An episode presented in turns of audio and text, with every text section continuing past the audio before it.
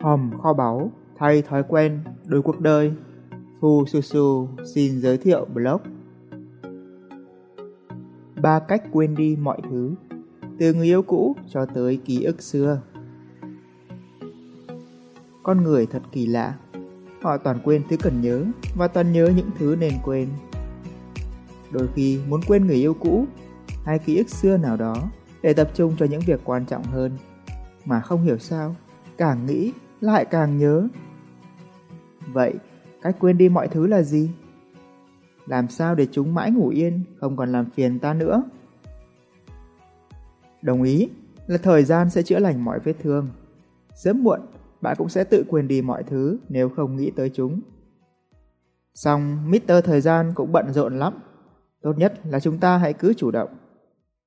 Trong blog Fususu lần này, bạn sẽ được bật mí ba cách quên đi mọi thứ dựa trên nghiên cứu khoa học về não bộ. Cách quên đi mọi thứ 1. Cắt giảm mọi kích hoạt Vào thế kỷ 19, sau nhiều thí nghiệm về bộ não và trí nhớ, nhà tâm lý học người Đức Hermann Ebbinghaus đã công bố đường trí quên. Theo đó, thì bất cứ một thông tin nào mà bộ não ghi nhận, từ mới tiếng Anh, bài học trên lớp, cho tới cả người yêu cũ của bạn, tất cả đều sẽ được bộ não quên đi theo thời gian.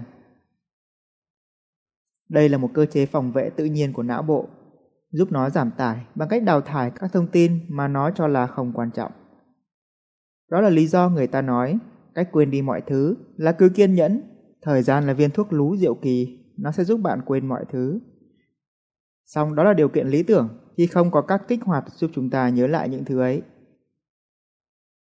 Còn nếu thì thoảng có thứ gì đó khiến bạn nhớ lại thứ mình cần quên, đặc biệt là khi chúng kích hoạt được những cảm xúc xưa cũ, bộ não sẽ hiểu thứ đó là quan trọng và đưa vào phần ký ức dài hạn, lúc ấy sẽ khó mà quên được. Do đó, cách để quên đi mọi thứ là bạn ngay lập tức phải cắt giảm mọi kích hoạt. Kích hoạt là gì? Đó là bất cứ thứ gì có thể khiến bạn nghĩ tới thứ đó một bức hình, một âm thanh, một nơi trốn, thậm chí một suy nghĩ nho nhỏ có liên quan, đều có thể làm cảm xúc bùng cháy mãnh liệt. Dưới đây là các gợi ý để bạn cắt giảm tối đa mọi kích hoạt có thể xảy ra. 1. Xóa hết mọi hình ảnh liên quan đến ký ức đó trong máy tính, di động, trên mạng xã hội. 2. Hạn chế tiếp xúc với những thứ có thể khơi gợi lại kỷ niệm đó, như một nơi trốn hoặc một sự kiện nào đó. 3. Mỗi khi nhận ra trong tâm trí bạn có suy nghĩ về việc ấy, hãy ngay lập tức áp dụng cách tiếp theo. Cách quên đi mọi thứ số 2. Tập trung cường độ cao. Rất khó để bộ não có thể tập trung vào cả hai thứ cùng lúc. Nên một trong những cách để quên mọi thứ nhanh nhất là bạn tập trung cao độ vào một thứ khác. Đặc biệt là những thứ đòi hỏi bộ não sử dụng nhiều năng lượng. Đó là lý do mà để quên đi mối tình cũ nhiều người lựa chọn đi tìm một mối tình khác.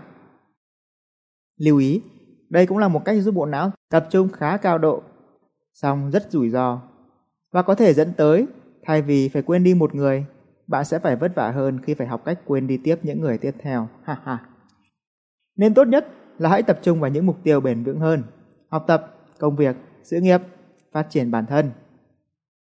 Song rất nhiều khi bạn đang học hoặc làm việc mà tự nhiên ký ức ấy gõ cửa đó là lý do bạn tìm tới blog Fususu này phải không? Lý do đơn giản là cảm xúc khi nghĩ về chuyện ấy, mạnh mẽ và hấp dẫn bộ não hơn là những gì bạn đang làm. Vậy lúc này cách quên đi mọi thứ để tập trung hơn là gì? Cách đơn giản nhất là bạn làm cho việc học và công việc đang làm trở nên hứng thú hơn. Áp dụng cách học mới, thay đổi cách làm việc mới, sự hứng thú sẽ quay trở lại. Ngoài ra, bạn có thể luyện não với các bài tập tính nhẩm siêu tốc hoặc siêu trí nhớ, vừa giúp não khỏe, vừa giúp tiêu hao năng lượng rất nhanh. Nếu bạn đã áp dụng cách trên mà ký ức ấy vẫn còn luẩn quẩn quanh bạn, thì có lẽ là cảm xúc mạnh đã khiến nó chui tọt vào phần trí nhớ dài hạn mất rồi. Lúc này rất khó để quên, bạn chỉ có thể áp dụng cách thứ ba, thực ra là cách tôi thích nhất và cũng mang lại hiệu quả lâu dài và tích cực nhất. Cách quên đi mọi thứ số 3, chuyển hóa ý nghĩa. Ngẫm lại, tại sao bạn lại muốn biết cách quên đi mọi thứ, bao gồm cả thứ đó? Có phải là vì nó đem lại cho bạn một cảm giác khó chịu? Vậy thì thực ra, thứ mà bạn đang kiếm tìm không phải là cách quên đi mọi thứ, mà là cách xua tan cảm giác khó chịu đó, để được bình an, thanh thản. Vậy thì tại sao không đi thẳng vào vấn đề, mà phải long vong như vậy? Bình an tâm trí là thứ hoàn toàn có thể đạt được, mà chẳng cần phải biết cách quên đi mọi thứ. Đôi khi, cách quên đi mọi thứ tốt nhất là bạn sống yên bình về quá khứ. Hãy chuyển hóa những ký ức khó quên thành sức mạnh giúp bạn tiến lên. Cho dù điều gì đó tồi tệ đã xảy ra, nếu bạn vẫn còn sống thì sẽ luôn có một ý nghĩa tích cực nào đó. Vậy, bạn đã thực sự dành thời gian để tìm ra chưa? Hay là bạn vẫn đang bị sợi dây xích của cảm xúc tiêu cực trói chặt, khiến mình không thể nghĩ gì khác ngoài cảm giác muốn trốn chạy? Tôi đã thiết kế ra một audio đặc biệt.